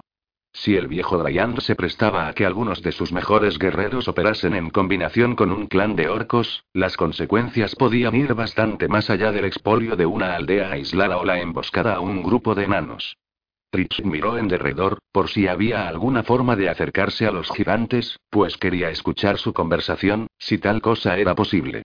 El Drow contaba con que aquellos guerreros de talla enorme hablaran en un lenguaje con el que estuviera familiarizado. Mas el terreno que se extendía entre su persona y el campamento orco no ofrecía muchas posibilidades para ocultarse, con la agravante de que se vería obligado a descender por una pared rocosa cortada a pico. A todo esto, el sol empezaba a ponerse en el horizonte, de forma que no contaba con mucho tiempo, si es que quería reunirse con sus amigos a la hora y en el lugar fijados. Fritz siguió observando el campamento durante varios minutos más, prestando especial atención al escaso trato que los orcos y los gigantes tenían entre sí. El Drow se fijó en que, de pronto, un orco de gran tamaño y aspecto imponente, engalanado con mejores ropajes que sus desastrados compañeros y con una enorme hacha amarrada a la espalda, se acercó al cuarteto de gigantes. El recién llegado no se movía con el aire deferente de los demás, quienes se contentaban con proporcionar alimento a los gigantes o, simplemente, pasar junto a su lado del modo más discreto posible. Ese orco que Dritz al momento tomó por el cabecilla o uno de los cabecillas del grupo se aproximó a los gigantes con paso decidido y, sin muestra visible de nerviosismo por su parte, se embarcó en una conversación jovial con ellos. Con la atención concentrada en aquella charla, ansioso de oír aunque fuera un atisbo de sus palabras, Dritz no se dio cuenta de la llegada de un centinela orco hasta que ya fue demasiado tarde. Desde su posición elevada, Catibrie contempló el campamento de los orcos y gigantes, bastante al oeste del promontorio en el que se encontraba. Catibrie entendía que Dritz también estaba espiando el campamento y que seguramente podía acercarse a él, si bien le llevaría tiempo dar con su compañero. Si finalmente se encontraban, lo que tampoco era seguro del todo, apenas les quedaría tiempo para regresar al punto de encuentro. En consecuencia, Catibri optó por recorrer el extremo oriental del campamento enemigo, examinando el terreno que los orcos y gigantes se verían obligados a recorrer por la mañana. A no ser, claro, que el grupo optase por ponerse en marcha en mitad de la noche, lo que seguramente sería del agrado de los orcos aunque difícilmente de los gigantes. Con el ojo experto que correspondía a la hija adoptiva de Bruenor Batleamer, Catibrie trató de descubrir los mejores puntos para un ataque. Los cuellos de botella en la senda, el terreno elevado desde el que los enanos podrían sorprender a sus enemigos con una lluvia de piedras y martillos y tras dar por concluida su observación, la mujer fue la primera en llegar al punto de encuentro. Wulfgar se presentó un poco más tarde, en compañía de Bruenor, Tanavit y Trebnukles. Su campamento está situado al norte, abuelo de pájaro, desde donde nos encontramos, informó ella. ¿Cuántos son? Quiso saber Bruenor. Catibri se encogió de hombros. Tritz seguramente sabrá decirlo mejor. Yo más bien me dediqué a reconocer el terreno para determinar por dónde podríamos atacarlos por la mañana. ¿Tienes alguna idea al respecto? Catibri respondió con una significativa sonrisa de asentimiento. Bruenor se frotó las manos de contento y volvió su rostro hacia Tred. Muy pronto vas a tener ocasión de vengarte, amigo mío, repuso con un guiño. Como tantas veces había sucedido en el pasado, Regis se salvó por pura suerte. En el último segundo se escondió tras un peñasco sin despertar la atención de los orcos, que estaban ocupados en el reparto de un botín, acaso proveniente de la aldea arrasada hacía poco. Tras una viva discusión a gritos profusa en empujones, los orcos del pequeño grupo decidieron quedarse ellos solos con el botín sin compartirlo con sus compañeros, lo que tranquilizó un tanto sus ánimos. En lugar de seguir por la senda y reunirse con el grueso de sus filas, los orcos optaron por acampar allí mismo, contentándose con enviar a dos de sus compañeros por un poco de comida. Esta circunstancia brindó a Regis la posibilidad de escuchar su conversación. El mediano no tardó en encontrar respuesta a numerosas de las preguntas que se había estado formulando. A la vez, la charla de los orcos lo llevó a plantearse nuevos y numerosos interrogantes. Tritz no podía encontrarse en una posición más desventajosa. Tumbado de bruces sobre el promontorio rocoso, absorto durante largos minutos en el reconocimiento del campamento enemigo, acababa de detectar la presencia del orco a sus espaldas. El drow agachó la cabeza y medio se cubrió el rostro con el manto de su capa, confiando en que el orco no lo vería a la luz del crepúsculo. Sin embargo, cuando las pisadas del orco empezaron a sonar más próximas, Tritz comprendió que tendría que cambiar de plan. Al momento se levantó de un salto y se volvió hacia su adversario, echando mano a sus dos cimitarras y situándose en posición de repeler el ataque de su adversario. El orco no hizo ademán alguno de lanzarse al asalto, sino que más bien alzó las manos en el aire, dejó caer su arma al suelo y empezó a gesticular de forma frenética. El orco dijo algo que Dritz no terminó de entender, por mucho que la lengua de los orcos era bastante similar a la de los goblins, que el drow entendía. En todo caso, a Dritz no se le escapó el extraño tono casi de disculpa empleado por su oponente, como si el orco tuviera miedo del drow con quien acababa de toparse. Dicho temor no sorprendió a Dritz, pues las razas emparentadas con los goblins solían tener miedo a los drows, como solían tenerlo casi todos quienes pertenecían a una raza inteligente. Mas Dritz intuía que la cosa iba más allá en este caso. El orco no parecía mostrarse sorprendido, como si la aparición de un elfo drow a poca distancia de su campamento no tuviera nada extraño. Dritz se proponía interrogar a su oponente, pero al momento comprendió que no iba a tener ocasión. Una sombra negra acababa de aparecer junto al orco. Genuibar al instante saltó los aires y se lanzó contra el orco. Gen, no. Gritó Dritz. El orco se desplomó. Su garganta era una abierta flor de sangre.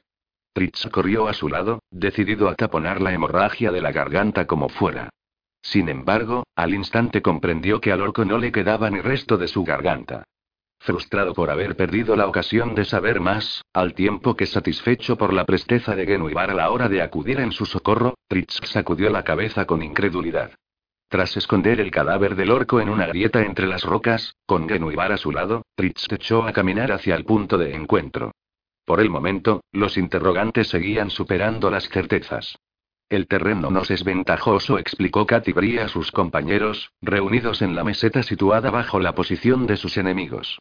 Podemos sorprenderlos como mejor nos convenga. Aunque nadie contradijo sus palabras, el rostro de Bruenor expresaba preocupación. No me gusta la presencia de esos gigantes, apostilló este. Cuatro de ellos nos pueden plantear muchos problemas, incluso sin contar con el apoyo de los orcos. Lo mejor sería efectuar un primer ataque en mitad de la noche a fin de dividir sus filas. Si lo hacemos, no será muy difícil contar con el factor sorpresa por la mañana, arguyó Katy Brie. El grupo debatió varias ideas, posibles planes para separar a los gigantes del campamento principal y atacarlos allí donde fueran más vulnerables. Aunque las propuestas fueron muchas, no resultaba fácil dar con una solución. Tal vez haya una forma y terció Dritz, interviniendo por primera vez en la conversación. Mientras relataba su encuentro con el orco de tan extraña conducta, Tritz se preguntó si verdaderamente estaría en lo cierto. Por último, se decantaron por el lugar que les pareció más adecuado. Los seis, con Genuibar pero sin Dritz, se pusieron en camino hacia allí, mientras el Drow se dirigía a su puesto de observación. Una vez allí, Tritz observó el panorama que se extendía a sus pies. Sus ojos expertos atravesaron la noche y detectaron una ruta de acceso al aislado campamento de los gigantes. Un instante después, el Drow se marchó de allí, tan silencioso como una sombra. Él se encargará de atraerlos hacia aquí desde el flanco derecho, dijo Bruenor, después de llegar al terreno escogido para la emboscada. El enano se hallaba frente a un profundo precipicio. Un sendero pedregoso y accidentado discurría por la empinadísima pendiente que se abría a sus pies. ¿Te las arreglarás para subir, panza redonda? Este, que se encontraba al fondo del precipicio, acababa de encontrar varios accesos a la cornisa de roca a la que iba a dirigirse. No obstante, Regis seguía escudriñando buscando una ruta que resultase practicable para un compañero no tan ágil como él. ¿Te apuntas a la cacería? Preguntó a Knuckles, quien, a su lado, se mostraba un tanto atónito ante los complejos preparativos de sus curtidos compañeros. ¿A ti qué te parece? respondió el enano. ¿Qué harías bien en sujetar tu arma a la espalda y seguirme? contestó Regis con una sonrisa maliciosa. Sin añadir más, el mediano empezó a ascender por la ladera. Oye. Que yo no soy ninguna araña. Rezongó Trek a gritos. ¿Quieres venganza, sí o no? Regis no tuvo que añadir más, pues Tred emprendió el ascenso siguiendo de modo preciso los pasos de su predecesor, gruñendo y refunfuñando al modo de los enanos. Tred tardó largo rato en llegar a la cornisa que había en lo alto, y cuando por fin llegó, Regis llevaba ya rato cómodamente sentado con la espalda apoyada en la pared rocosa, unos ocho metros por encima del sendero. A ver si consigues quebrar esa roca y obtener un pedrusco de buen tamaño, lo retó el mediano, señalando una gran roca desprendida sobre la cornisa. Tred contempló con ojos escépticos la enorme roca de sólido granito. ¿Os parece que podréis precipitarla sobre la senda? Preguntó Katy desde abajo. Regis se acercó al saliente con intención de responder. Tred seguía contemplando la gran roca con escepticismo. Sin aguardar respuesta, Katibri se acercó a Wolfgar, con quien habló por un instante. El bárbaro desapareció un momento y volvió al cabo de unos segundos con una larga y gruesa rama en las manos. Tras situarse bajo la cornisa, Wolfgar alzó los brazos. Cuando resultó evidente que le resultaba imposible alcanzar a sus compañeros con la rama, el bárbaro la tiró hacia arriba. Regis aferró la rama y, con una sonrisa en el rostro, la subió hasta donde estaba y se la entregó al sorprendido Tred. Espera y verás, prometió el mediano. A un lado, en otro saliente rocoso cercano al ocupado por Regis y Tred, Genuibar emitió un gruñido sordo que provocó que Tred diera un respingo. Regis sonrió ante el desconcierto de su compañero y, sin decir palabra, se acomodó en un punto desde el que podía contemplar el sendero que discurría a sus pies. Cuando los oyó hablar en un lenguaje lo bastante parecido al común para resultar comprensible, Tritz se dijo que sus planes tenían muchas probabilidades de triunfar. El Drow se encontraba oculto tras las sombras de una gran roca situada en un extremo del campamento.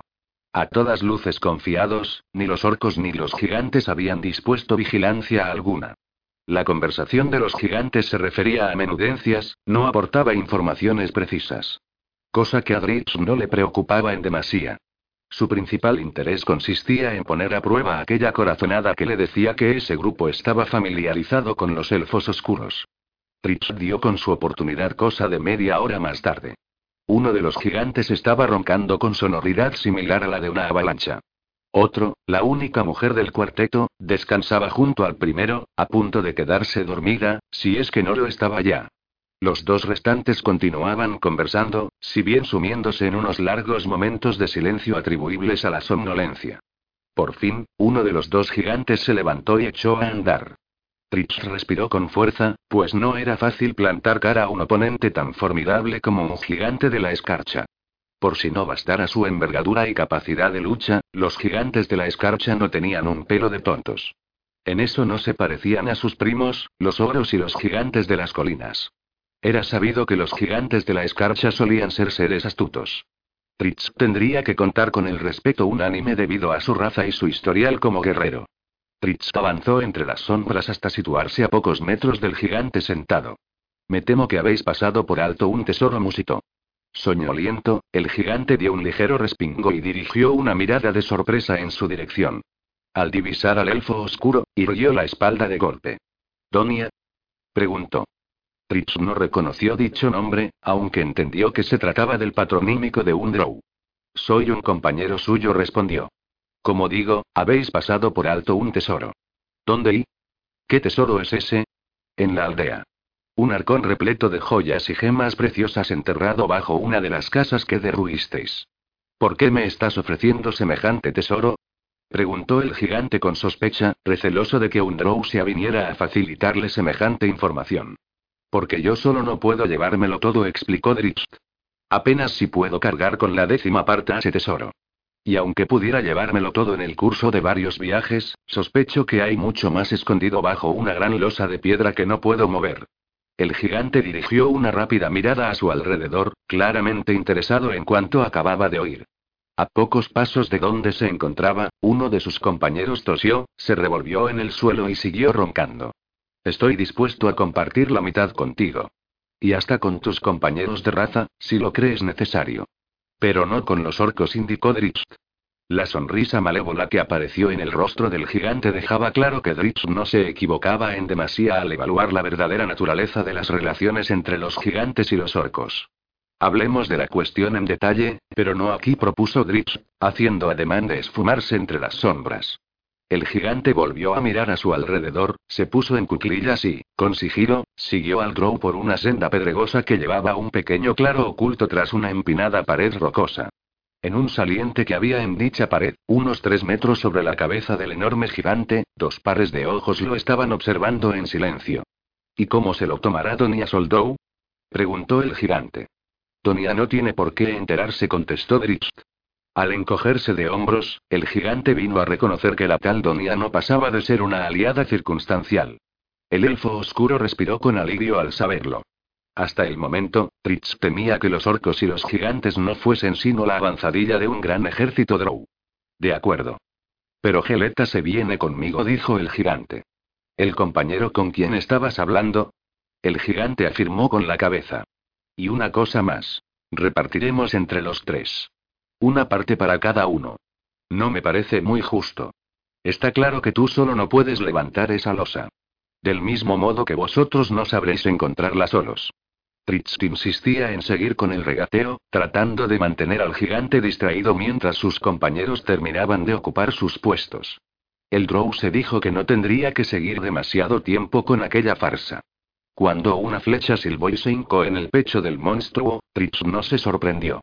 El gigante profirió un gruñido, si bien su herida no era grave. Tritz desenvainó sus cimitarras y se volvió de un salto, colocándose frente a la posición de Catibrie, fingiéndose todavía aliado del gigante. ¿De dónde venía esa flecha? exclamó. Levántame en brazos, que quiero verlo por mí mismo. Ha venido de ahí enfrente. Rugió el gigante, que se agachó para facilitar el ascenso del Drow. Tritz subió de un salto por su brazo, similar a un árbol, y rajó con sus cimitarras el rostro del monstruo, cuyas facciones se vieron al punto surcadas por varias líneas de un vivido carmesí. Con un tremendo rugido, el gigante trató de agarrarlo, pero el Drow acababa de saltar a un lado, en el preciso momento en que una segunda flecha de nuevo hendía el cuerpo del gran bruto. Apartando la flecha de un manotazo, el gigante siguió dirigiéndose hacia Drips, hasta que un sonido similar al de un leño al partir se resonó de improviso. Bruenor Batleamer acababa de clavar su hacha letal en la parte posterior de la rodilla del gigante. El gigante emitió un ronco mugido y llevó su mano a la herida, un momento antes de que Catibri acertara con una tercera flecha en su rostro. Sobreponiéndose a sus heridas, el bruto alzó el pie, con la evidente intención de aplastar al pequeño Bruenor.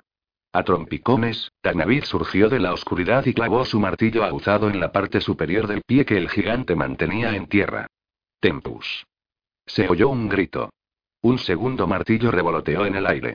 Aegisfan se clavó en el pecho del monstruo, justo debajo del cuello, proyectando al gigante de espaldas contra la pared de roca. Wulfgar surgió tras el martillo y, tras recuperarlo de forma mágica, se lanzó contra el gigante postrado, a quien asestó un tremendo mandoble en la rodilla. Había que oír los aullidos del bruto. La siguiente flecha de Catibri acertó de lleno en su rostro. De pie, en el saliente rocoso, con la rama en su mano a guisa de palanca, Tred contempló con asombro lo sucedido.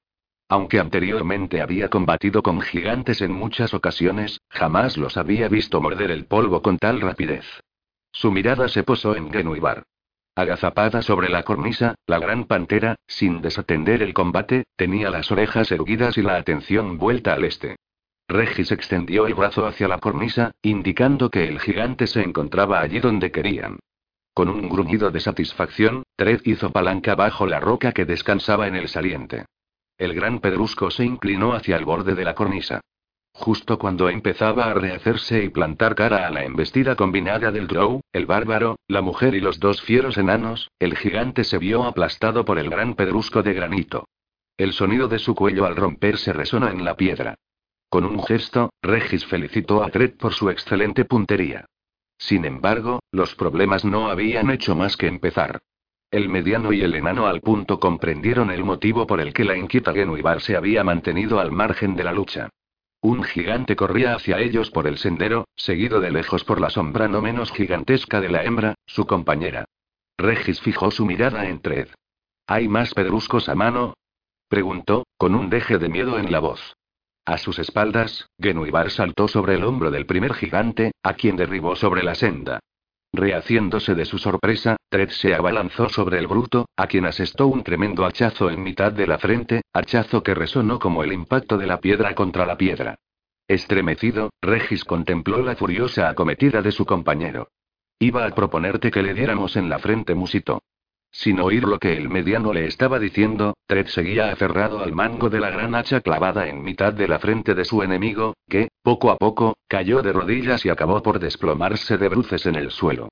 El enano se irguió junto al cadáver del monstruo y se dispuso a afrontar la acometida del segundo bruto. Sin embargo, su hacha seguía firmemente hincada en la frente del gigante, lo que lo llevó a perder unos segundos preciosos. En ese instante oyó un gemido a su lado. Al momento comprendió que Dagnavit había tenido la mala suerte de verse aplastado por el gigante en su caída. A todo esto, en el sendero, Tritz plantaba cara a una giganta de la escarcha fuera de sí por la muerte de su compañero. Cuando la giganta levantó el brazo para arrojarle un pedrusco que llevaba en la mano, Tritz recurrió a uno de sus innatos poderes de Drow e hizo aparecer un círculo de oscuridad frente al rostro de su oponente. Sin perder un instante, Tritz se lanzó en plancha contra el suelo. El pedrusco pasó silbando sobre su cabeza y se estrelló contra la pared rocosa antes de rebotar y golpear levemente el hombro de Wulfgar, que salió despedido por los aires.